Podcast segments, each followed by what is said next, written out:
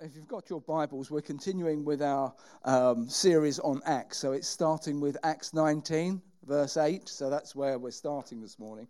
So if you could uh, find that place, that would be great.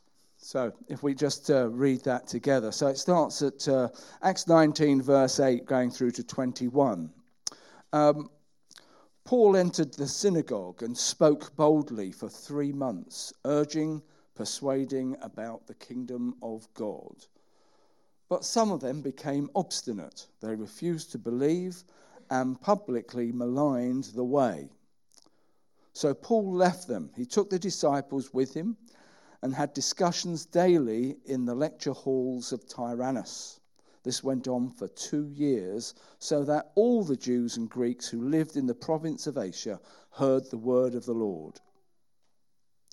God did extraordinary miracles through Paul, so that even handkerchiefs and aprons that had touched him were taken to the sick, and their illnesses were cured, and the evil spirits left them.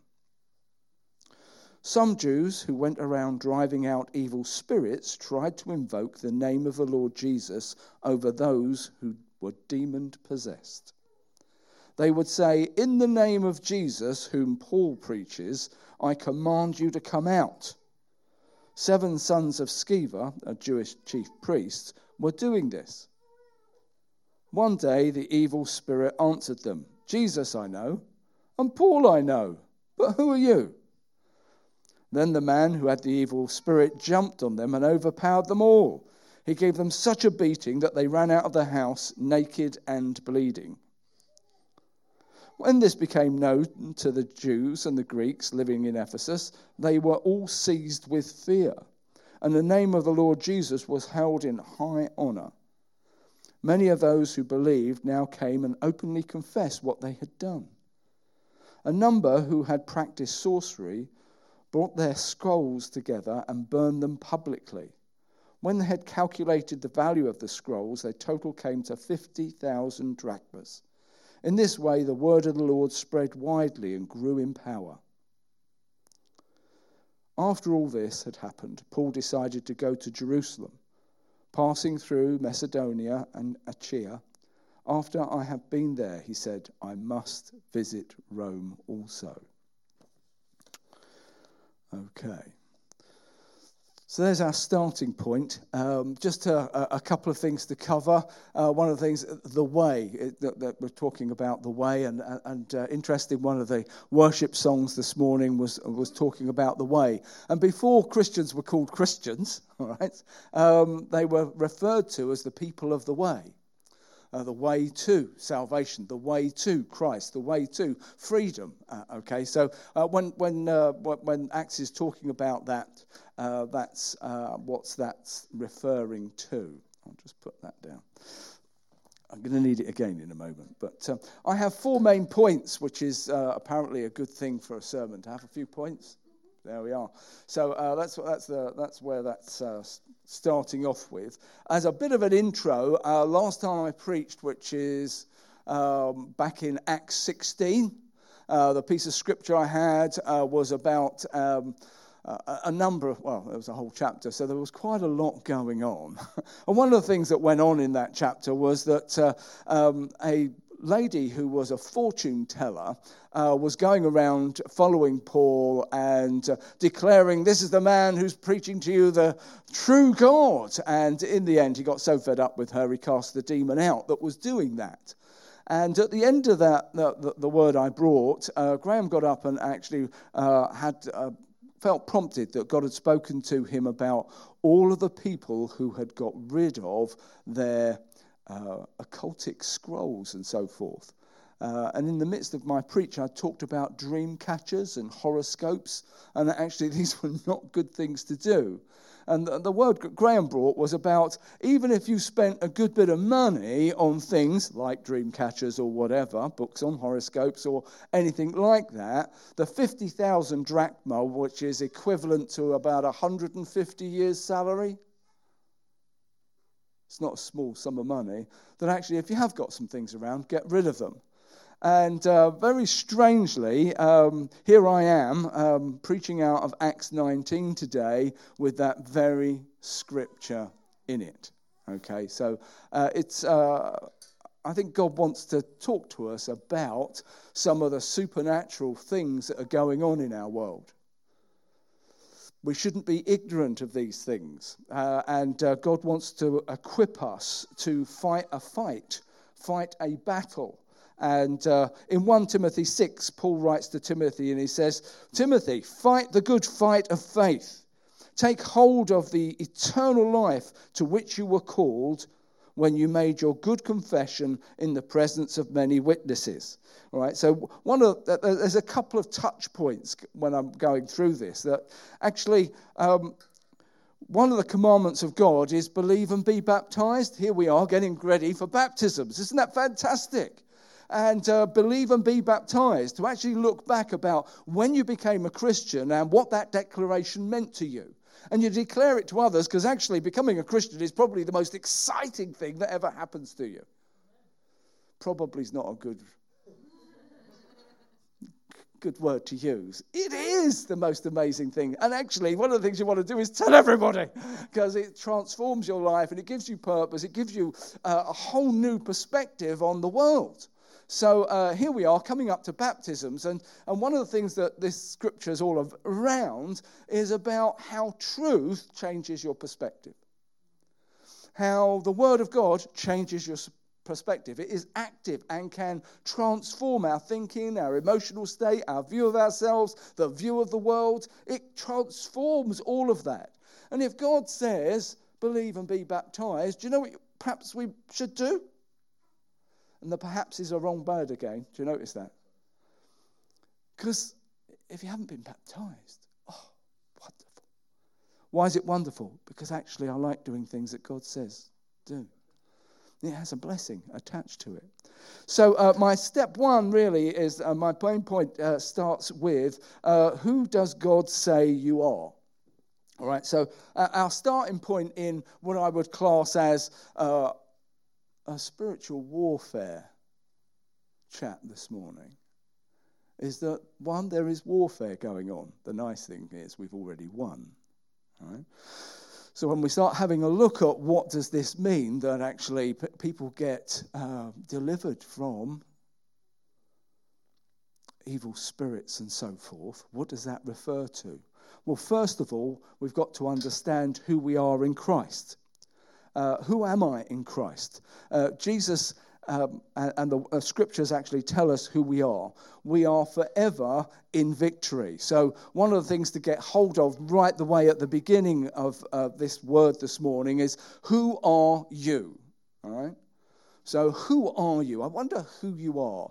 Uh, and scripture tells us that if you believe in Jesus Christ as your Lord and Savior, you are in Christ and Christ is in you. There's a transformation, there's a making of new today, or whenever you were born again, you became a new person. You became a new person in Christ. And because of that, the war is won. That doesn't mean there isn't battles, etc. Uh, and I'm sure that uh, most of us have struggles with all sorts of things. Uh, in Ephesians um, uh, 2 6, God uh, says this to us.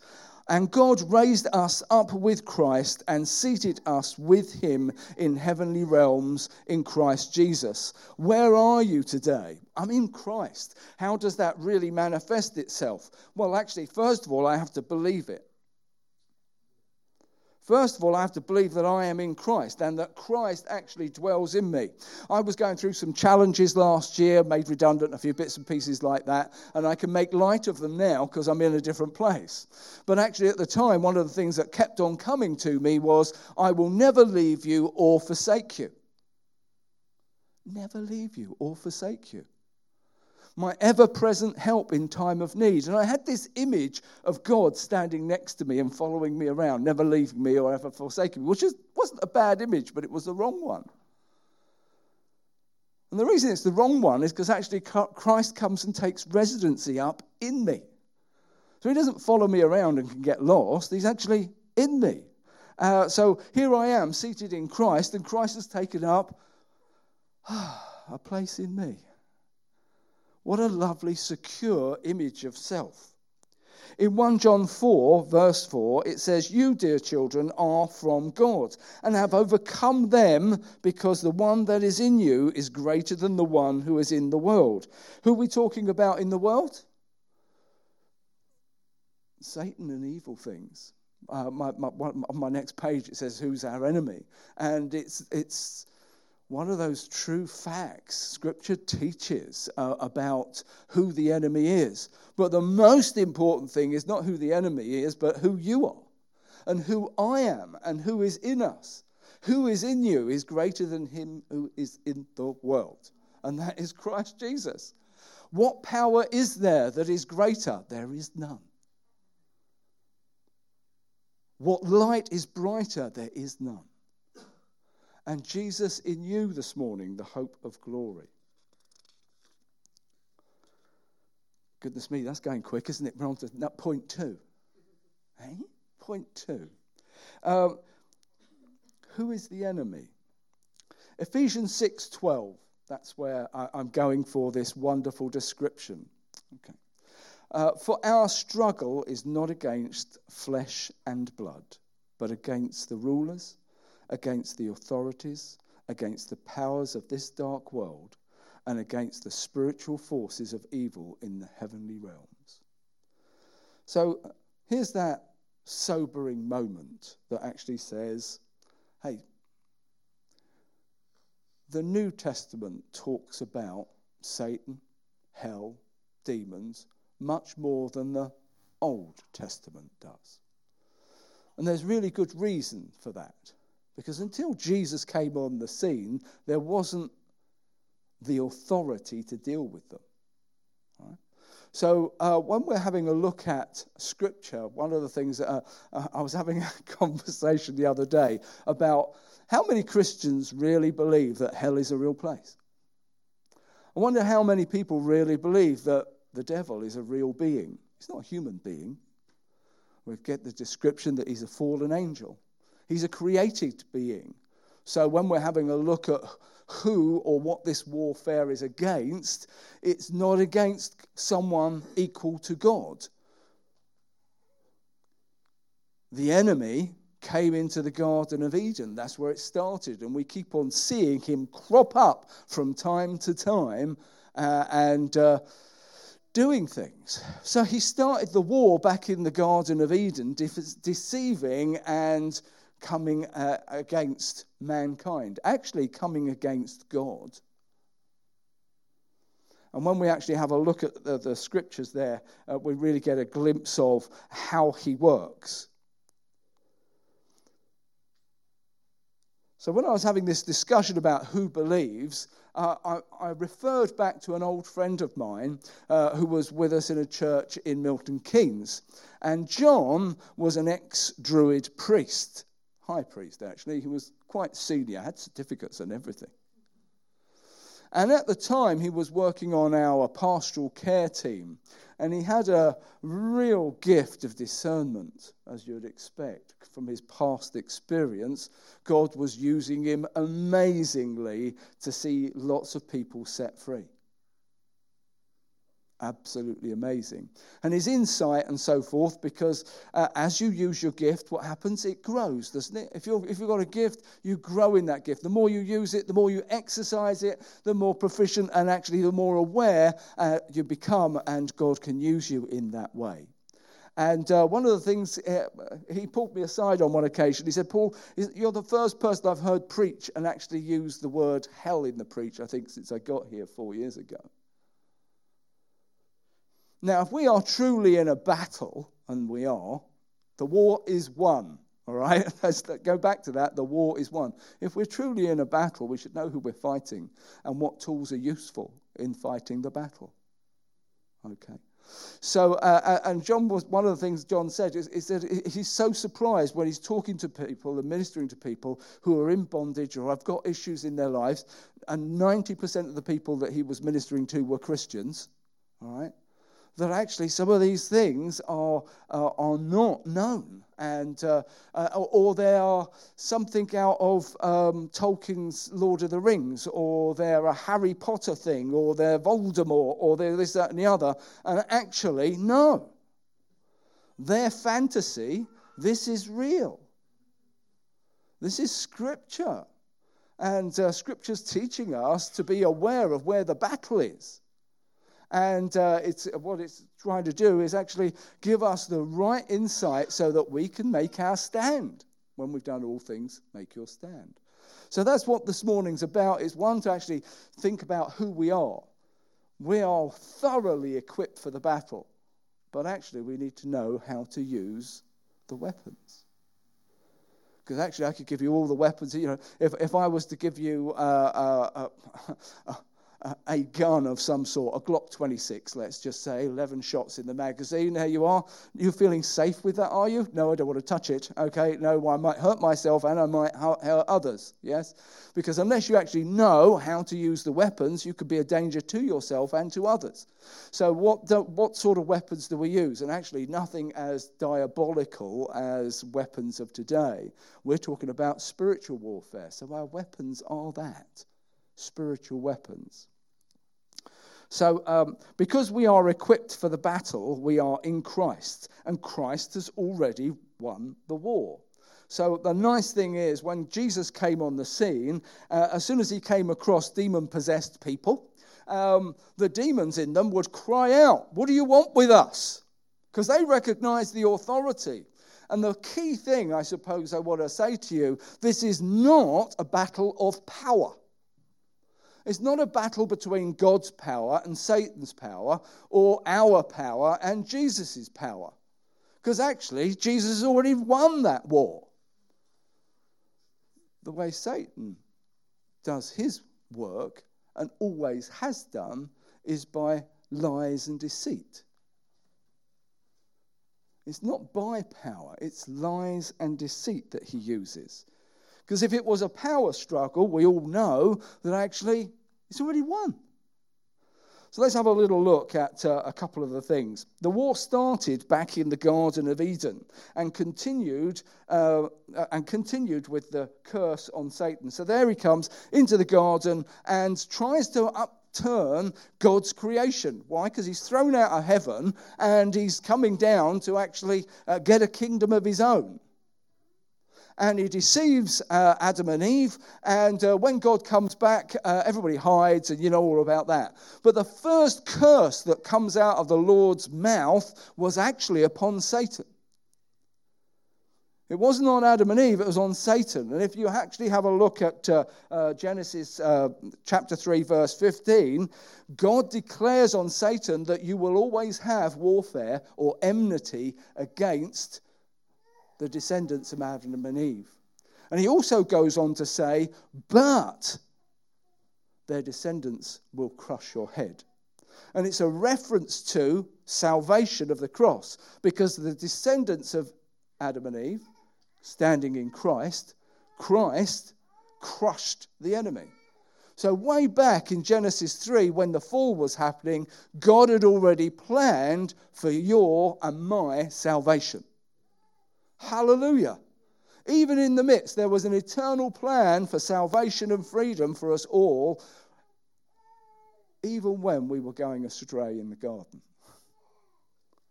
Absolutely amazing. One of the things to just a couple of things that I put down here perfect love casts out all fear. So when scripture tells us that, uh, there are so many areas of warfare, but one of the key things I felt that God was talking to me about was uh, not to start coming and t- teaching you to cast out demons. All right? And spiritual warfare has nothing to do with roaming around the town praying against principalities and powers. Scripture doesn't teach us that. Jesus, when he was traveling and came across people who had great need, he had compassion on them. And that's where those instances happened when people were in need and in pain and in confusion, etc. And that's when Jesus came and used that authority to still the evil spirit and cast it out. And we see again and again that's exactly what the saints did in the book of Acts when people came. They didn't go wandering around the streets looking for it or thinking about where the strongholds might be over the city and things like that. And people have done strange things like that. What we're talking about here is actually how do I, how do you fight our ground when we get attacked? When we get attacked. What sort of things do we need? There are so many people, I'm sure that you know many too, that the Prince of Lies has deceived them and robbed them of their joy, have robbed them of their peace, who are not walking with victory and upright. We had uh, uh, you know, the, the, the, words that were being brought this morning. I thought, fantastic, thank you, Lord, confirming it again. Uh, that actually, lift your head up. How many people do we know that are oppressed? How many people do we know? Now, one of the things I am not saying is that all sickness or depression or anything like that is the result of, a, of demonic activity. No, I'm not saying that. I'm saying it can be, but definitely not always. In fact, Satan quite often gets too much press for the things he's not doing. Okay? He's not omnipresent, he's not everywhere. He can't see the future, he can't read your mind, he, he can't, he can't. All right? He hasn't all power. That's not who he is. So quite often we will think, oh, goodness me, is that the enemy? It's a good question, but it's just as likely not to be as. But if we're a Christian today, we want to be able to sift where it is and what to do about it. And that's a really important place of keeping and being free in the freedom Christ has given us. So when we're having a look at who we are, one of the things that's really, really important to get hold of is that when the enemy comes against us, what he tries to do is try and steal your vision of yourself in Christ. He's got a couple of strategies, and we're just going to come on to some of those. But just before we move on to from who he is and what that army looks like? They are active. Right? They're not powerful, but they are active. And uh, they do do mischief. So,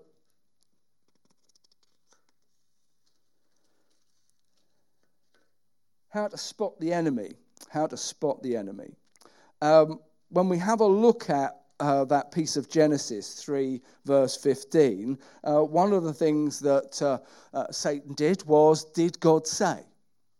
Did you pick up on that way back in Genesis? Did God say? Did he truly say?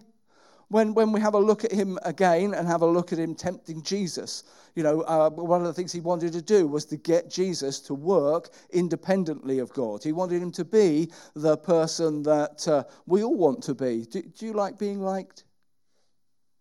Yeah. Uh, uh it's where do we get our value systems from? And when we actually have a look at uh, what and uh, Satan does and, and, look at some of the things about him being the prince of lies, there's a activity that he gets into that makes you wonder. So I'm just going to give you a couple of examples, all right? So um, one of the things that will happen is that God says, believe and be baptized. And some people, in my conversations, have you ever been baptized? No, I've never been baptized. Why haven't you been baptized? Oh, I don't know. Do I really need to? Do I? Yeah, I was christened when I was a child. Does that count? And you're all wondering, well, does it, Paul? Does it? Uh-huh, uh-huh, does it? Uh, and, uh, uh, and the reality is, no, hold on. Scripture says, believe and be baptized. Why? Because actually, I like walking in the blessings of God. And when I obey God, you know, He blesses me. Isn't that amazing? Just super stuff. Do I have to? No, we're not under law. But actually, I like being obedient because it releases more blessing. Does that make sense? Uh, uh, we, we've been born again for a little while. We, we, were quite religious and uh, saved and this, that, and the other, but we got spirit filled, went to lively churches. And Anne said to me on one occasion, she said, Have you heard about this tithing thing? Back in the day, right? What's that about? So she said, Well, I think you better look at it. So, of course, you do a Bible study, don't you? And then you're thinking, I can't afford this. I can't afford this. All right.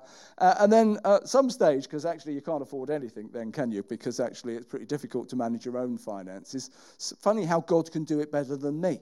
I don't know. Most of you have lived by faith for a while know that that's true. All right. Uh, and you think, this be? What, what, what does it mean? Do I have to tithe? No, you're not under law. You don't have to. But it's not a bad starting point in obedience to God. And what does that do? Well, actually, what it does is releases God's blessing to you. Why? Because He likes that. He likes obedience. He likes it when we're not dependent on self. He loves that. What? When we're dependent on Him, the Father. Yeah, He loves that, particularly on Father's Day. No, it's okay, it's every day. He loves that when we're dependent on Him. So that, that, those are just two things. Uh, and there's lots of other things that you could actually think of. And you think, oh, why am I not doing that then? Well, because.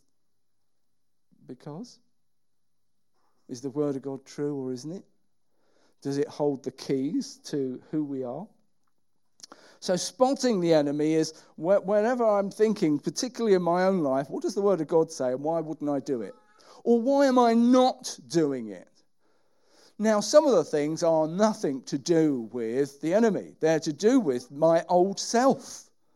Uh, it's not me that sins, it's sin that's dwelling in me. What does that mean?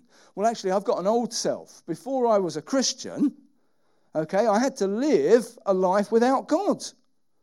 And you, you, you will remember those times as a child and growing up, living without God, living out without that dependency, without that insight, etc. You had to find strategies to cope. You could have been at school, you could have been at home, you could have been in the workplace, and you've got to find ways of surviving and making the most of the situation. You're not living by faith. And in those sorts of situations, self comes up with strategies. And some of those strategies would be ungodly strategies. How do you get past those strategies? Because they're the old self, they're the old way of thinking, they're the old value systems. Quite a challenge. And then you've got this physical thing, this body. All right, so as well as having an intellect, well, that's debatable. But as well as having an intellect and a mind and a personality, I've got this physical body. And it's got needs. Not as much chocolate as I eat, I've got to say. All right? But the body has needs. And the flesh, we're told there's a battle between my flesh and my spirit. Because the old man is made up of my old thinking and the old flesh that hasn't quite come under discipline as much as I'd like it to. God tells me how I should live my life in my thinking and in my physical being. And when I ask myself, am I living as God teaches me to, I've still got gaps. Anybody with me in that? Got some gaps? Okay. So if, if you're looking at that, you're thinking, well, I've got some gaps and, uh, uh, and I need to put more of God's word in place in my life and bring both my thinking and my physical behavior in line so that I get more of the blessings of God and please them. So here we are, spiritual warfare number four. Okay, how do we fight the battle? So if that's our current state, that's where we're going, etc. You can see some of the, the challenges that we've got. All right, some of the challenges that we've got. Well, let me ask you a question. I'll ask you this question Who here is a sinner? Any sinners in the room? Okay. It's an interesting way of viewing self. Now, this is not to condemn you. okay, this is not. Okay. Uh, but actually, if you're a saint, you're not a sinner. If you're a saint, you're in Christ, and Christ is in you. And Christ isn't a sinner. Little pause on purpose. What you might be as a saint, one in Christ. It means, one in Christ. If you're a saint this morning, you're one in Christ. Hallelujah. And now and again I sin rather than I am a sinner. The enemy would love you to believe that you are a sinner and that you can't help it. And that's one of those key things. There's two strategies I wanted to bring out that the enemy uses.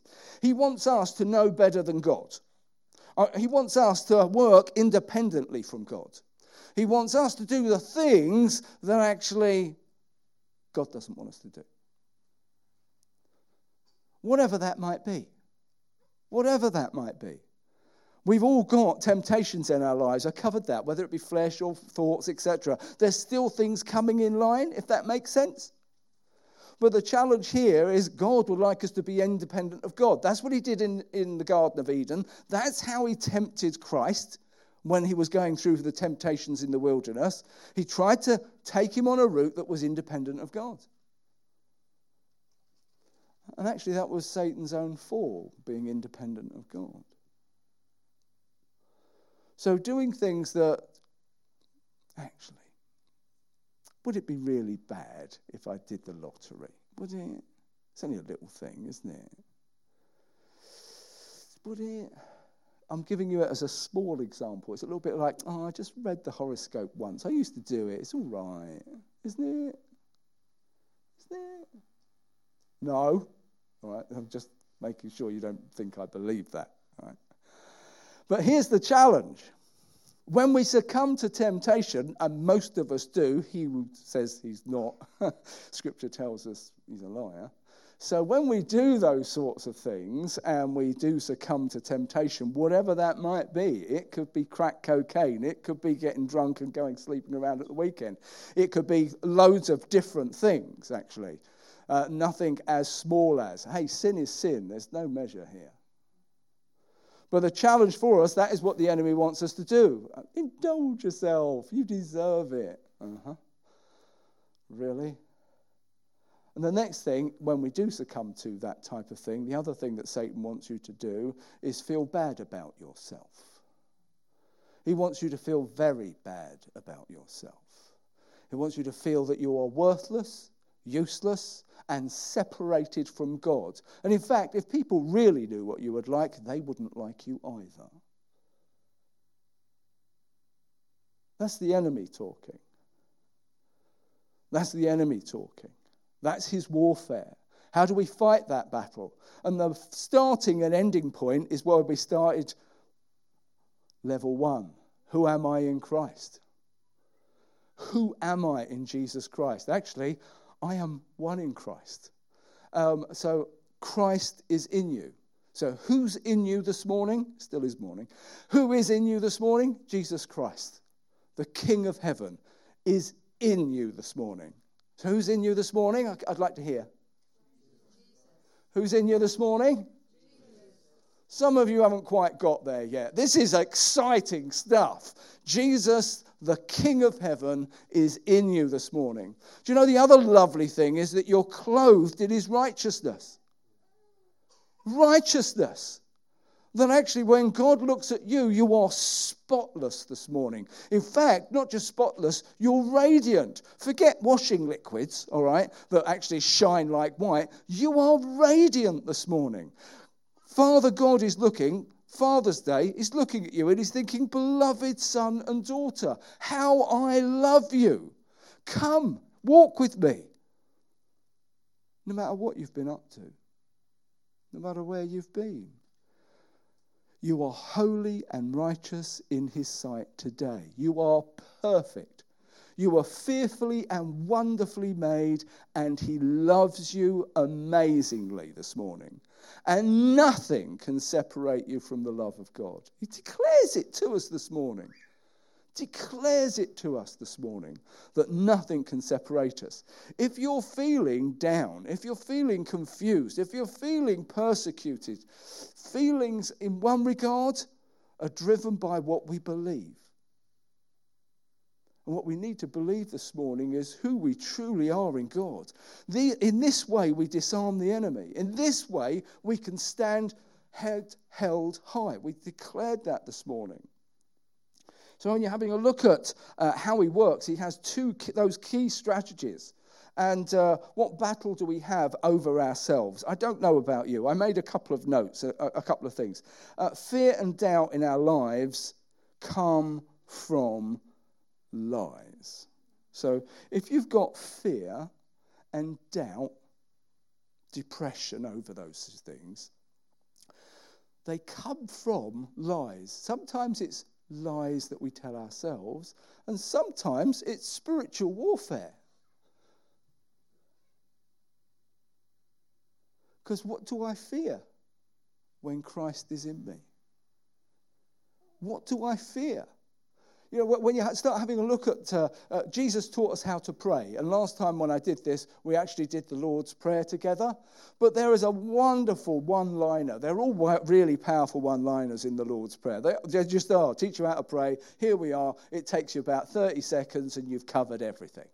That's how good God is. His word is just so refined and dedicated. And in the Lord's Prayer, it says, Deliver me from the evil one. Right? He even built it into our daily prayer deliver me from the evil one. Well, if he wasn't around, you wouldn't have to, would you? Why did he put it in there? Because there was a need for us. We're worthy of warfare. Why? Because the enemies beat the rest. Right? They're still dead in their sin. What a wonderful prayer this morning that we would see souls saved and people liberated and coming into freedom. So, when we start having a look at these strategies and how to overcome them, most of our concerns and real issues in our lives, if I'm waking up in the early hours of the morning, what's causing that? Uh, I was part of my research for this was actually to re- read uh, Neil Anderson's book, The Bondage Breaker, which is obviously Jesus Christ is the bondage breaker. And one of the things he says, you know, if you're a Christian, you know, and you work up, wake up in the early hours, I wonder what sort of time that is, you know. Anybody wake up in the early hours of the morning? Any of you? Wake up quite regularly? Around about three o'clock ish, something like that? Mm, it's interesting, isn't it? Because actually, so Satanists pray from 12 till three o'clock in the morning. Just a, one of those little things. Uh, uh, there's an army out there, they're, they're not nice. All right, and one of the things we need to be doing is thinking, how do I get control of my thoughts so that they come in line with God. Because I can't have a bad self image or think of myself as worthless when I realize that actually Christ is in me. And I'm loved enough for that amazing sacrifice on the cross that paid for all my sin. Um, one of my challenges this morning was this whole thing about uh, uh, people who have done terrible things. How can God forgive them? And I had a chat with an old work colleague of mine who was a born again Christian, really nice man. And he said, Paul, one of my real challenges is some of these people who do terrible things, paedophiles, mass murderers, etc. He said, he says, and there's no death penalty. He says, what do you do? He says, I wake up at night and I think, goodness me, they're getting away with it. I said, no, they're not getting away with it. George, they're not getting away with it. There's a judge in heaven. Right? They're not getting away with it. There's one of two things that can happen. They can come to know Christ and salvation in heaven, or, or, you can't imagine a punishment worse than the or, eternity. So let's pray for them to be saved, because actually it's by grace that I've got here. It's nothing I've done. So when we start having a look at how we live our lives and our value systems, if I can think that about those who are around me and think about them in the most positive light, then there's a real chance that I might have the same view of myself. in John 10:10, 10, 10, the thief comes to steal, kill, and destroy. I have come that they may have life and have it to the full. So we have an enemy who wants to take what all we've got, and what you've got is amazing, absolutely glorious. Uh, but actually, the enemy wants to come and steal that. Are we giving the enemy room in our heads to steal it?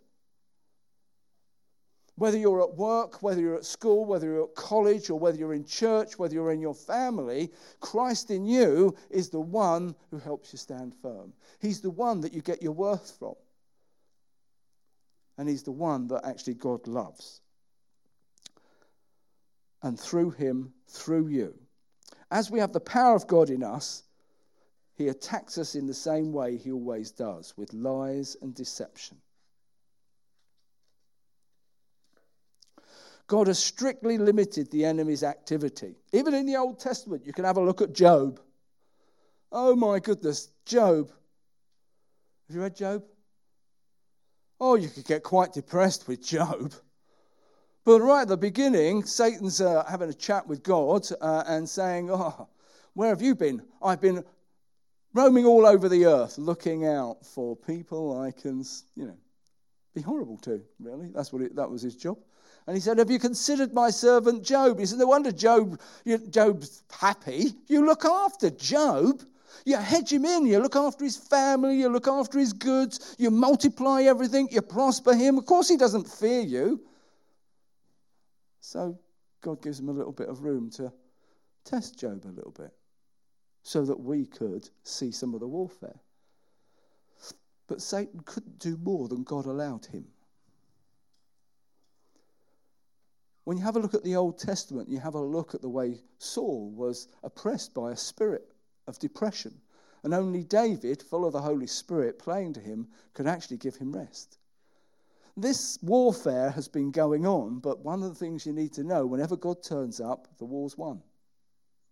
And because you're here this morning, uh, just to finish off with our Ephesians 6, I told you that I, read you the piece about, um, about where, who the warfare is. Therefore, put on the full armour of God so that when the day of evil comes, you may be able to stand your ground. And after you've done everything, to stand. Stand firm then with the belt of truth belted around your waist, with the breastplate of righteousness in place with your feet fitted with the readiness that comes from the gospel of peace.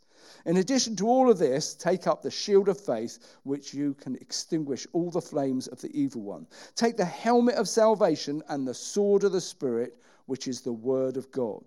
Just a couple of statements about this, really. Um, we heard the other week about the belt of truth and how your trousers will fall down without your belt. All right, I, I, it's it, it's one of those things. You think it's so true, and actually, our faith fall down, falls down without truth. You know, here we've got this shield of faith. Field of faith in what? In the Word of God. The sword of the Spirit is the Word of God. The Spirit of God, which is in you, is empowered when we actually bring the Word of God to bear in our lives. It releases the power and the blessings from God. Uh, just, it's really worth. There are so many commentaries and so forth about the full armor of God, and uh, certainly in Neil Anderson's book about how we need to guard our minds. The battle with, uh, with the armor and the shield is to protect us mainly against attack. So, how do I behave so that when the lies come, I can extinguish them with my faith in the Word of God? I can apply the truth of God and His view of me and, and how righteous and holy He thinks I am. Not because of what I've done, but because of what Jesus has done. In 2 Timothy 1 7, for God has not given us a spirit of fear, but of power and of love and of a sound mind we'll have a sound mind in our thinking and our emotions as we keep on sifting the Word of God in our thinking. In uh, James 4 7, submit yourselves then to God. Resist the devil, and he will flee from you. As we hear about what God wants us to do, am I up to date with my obedience? Why? Because actually, what that does for me is it gives me the power to overcome. It gives me the power to overcome. Am I up to date with my obedience? Is God telling me to do something or telling me to stop doing something? It can be just as relevant, you know. Am I up to date with that? And of myself, I cannot resist sin, but with Christ, I can. Those are the things that help us walk free from sin.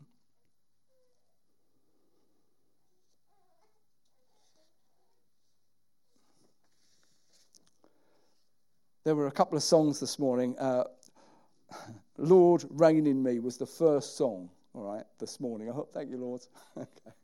Because what we're, what we're talking about this morning really is how God reigns in us, how He reigns in our thinking, how He reigns in our behavior, how He reigns in us. And there were a number, a, a number of the songs. Um, Are You Bowed Down was, was, was the prayer that, that came.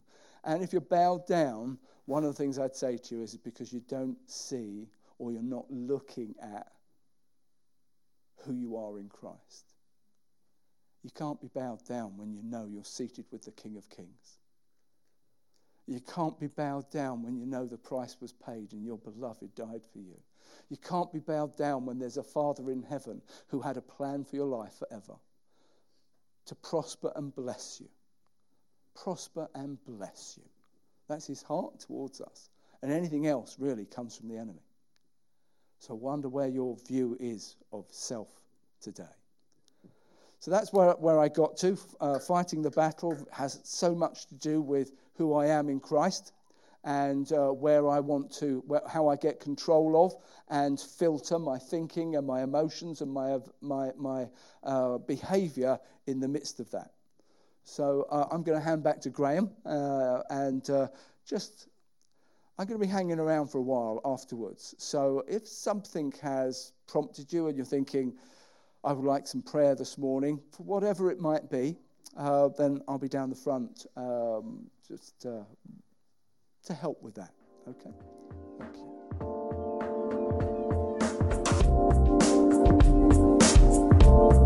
Thanks for listening to this Jubilee Church podcast. Feel free to check out our website at www.jubilee.org.uk and come along on any Sunday morning.